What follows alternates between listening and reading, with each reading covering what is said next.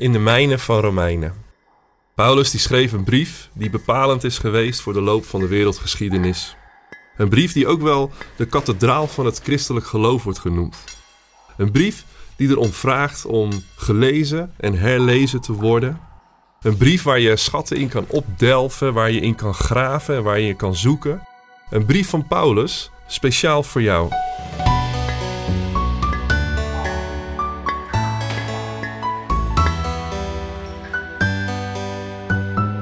Gaan in deze podcast mijnen in Romeinen.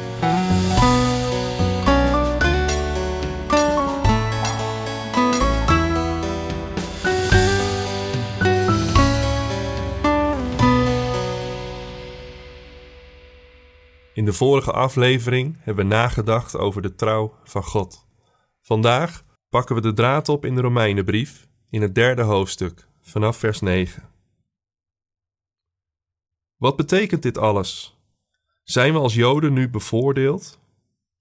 Niet in alle opzichten, want ik heb immers al heel duidelijk gemaakt dat allen, zowel de Joden als de andere volken, in de macht van de zonde zijn. Zo staat er ook geschreven er is geen mens rechtvaardig, zelfs niet één. Er is geen mens verstandig. Er is geen mens die God zoekt. Allen hebben zich afgewend. Heel de mensheid is verdorven. Er is geen mens die nog het goede doet. Er is er zelfs niet één. Hun keel is een open graf. Hun tong is bedriegelijk. En achter hun lippen schuilt het gif van een adder. Hun mond is vol vervloeking en venijn en ze haasten zich om bloed te vergieten, brengen ellende en vernietiging. De weg van de vrede kennen ze niet. Angst voor God kennen ze niet. Wij weten dat de wet in alles wat hij zegt alleen tot degene spreekt die aan de wet zijn onderworpen.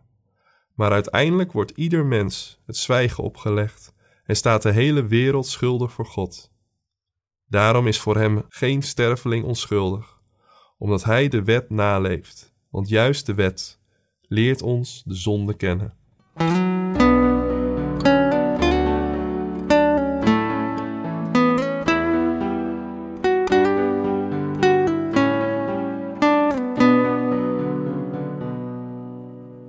Blaise Pascal, een 17e eeuwse wiskundige en filosoof, schreef de onsterfelijke woorden dat alle ellende van de mensen alleen daaruit voortkomt dat ze niet rustig in een kamer kunnen blijven. Als achterliggende reden voor de onrust van de mens zag hij de zwakke en sterfelijke staat van de mens die ons van nature ongelukkig maakt. Onze hang naar volmaaktheid en geluk komt voort uit het beeld van God waarin we geschapen zijn. Ergens diep van binnen resoneert de verlangen naar de volmaaktheid van weleer. De volmaaktheid die aan het einde kwam toen de eerste mens, Adam, de vrijheid nam zijn eigen weg te kiezen en daarmee zijn eigen God te zijn. Daarmee kwam de mens onder het oordeel van God, de zwakke en sterfelijke staat waar Pascal over schreef. Het is de basis voor de onrust van de mens en de ellende die uit die onrust voortkomt.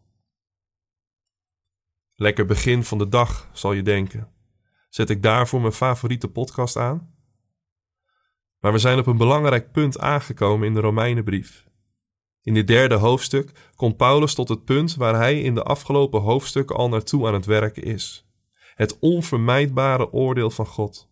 Alle volken, zowel de Joden als de andere volken, zijn in de macht van de zonde.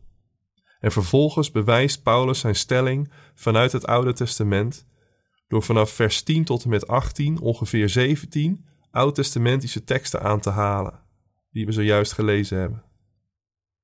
In deze teksten is een beweging te zien vanuit een zondige aard of neiging naar zondig spreken en van spreken naar zondig handelen.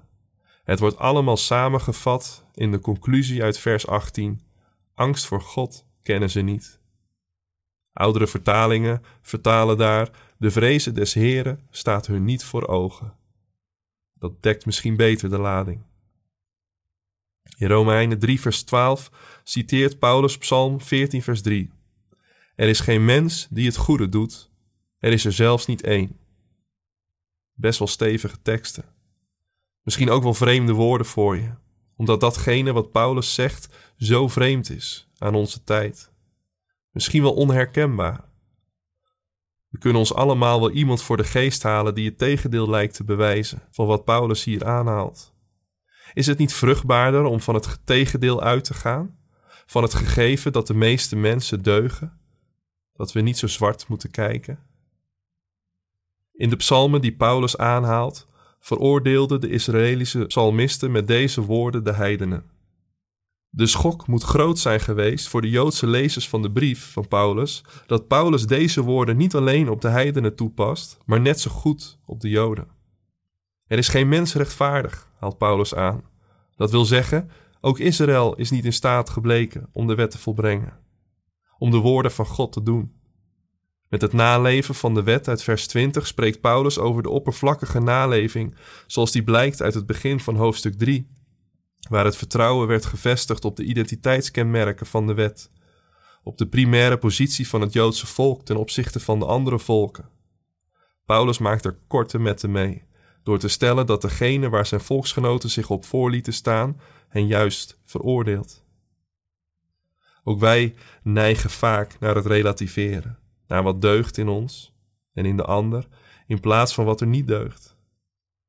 Waar we dit doen, zullen we het vernieuwingsplan van God met deze wereld minder op waarde weten te schatten. Nog los van het feit dat ons inzicht in ons handelen vaak maar beperkt is, versluiert deze houding ook nog het goede werk van God. Paulus schrijft deze eerste drie hoofdstukken van de brief met een doel. En het doel is op zichzelf niet zozeer het vertellen waar het allemaal aan schort bij de mens. Zijn doel is mensen bij elkaar brengen die beseffen dat ze met lege handen staan en ze daar vandaan bij God brengen. Het goede nieuws vertellen dat de ellende van de mens niet het laatste woord heeft. Dat er rust beschikbaar is voor de onrustige ziel. Dat we een vrede kunnen ontvangen van God, waarmee we zelfs gewoon rustig in een kamer kunnen blijven zitten. Ik hoop dat je vandaag met Paulus mee kan, het dal in van ons eigen menselijk onvermogen, zodat het nieuws wat Paulus hierna gaat brengen, voor jou ook ontzettend goed nieuws zal zijn.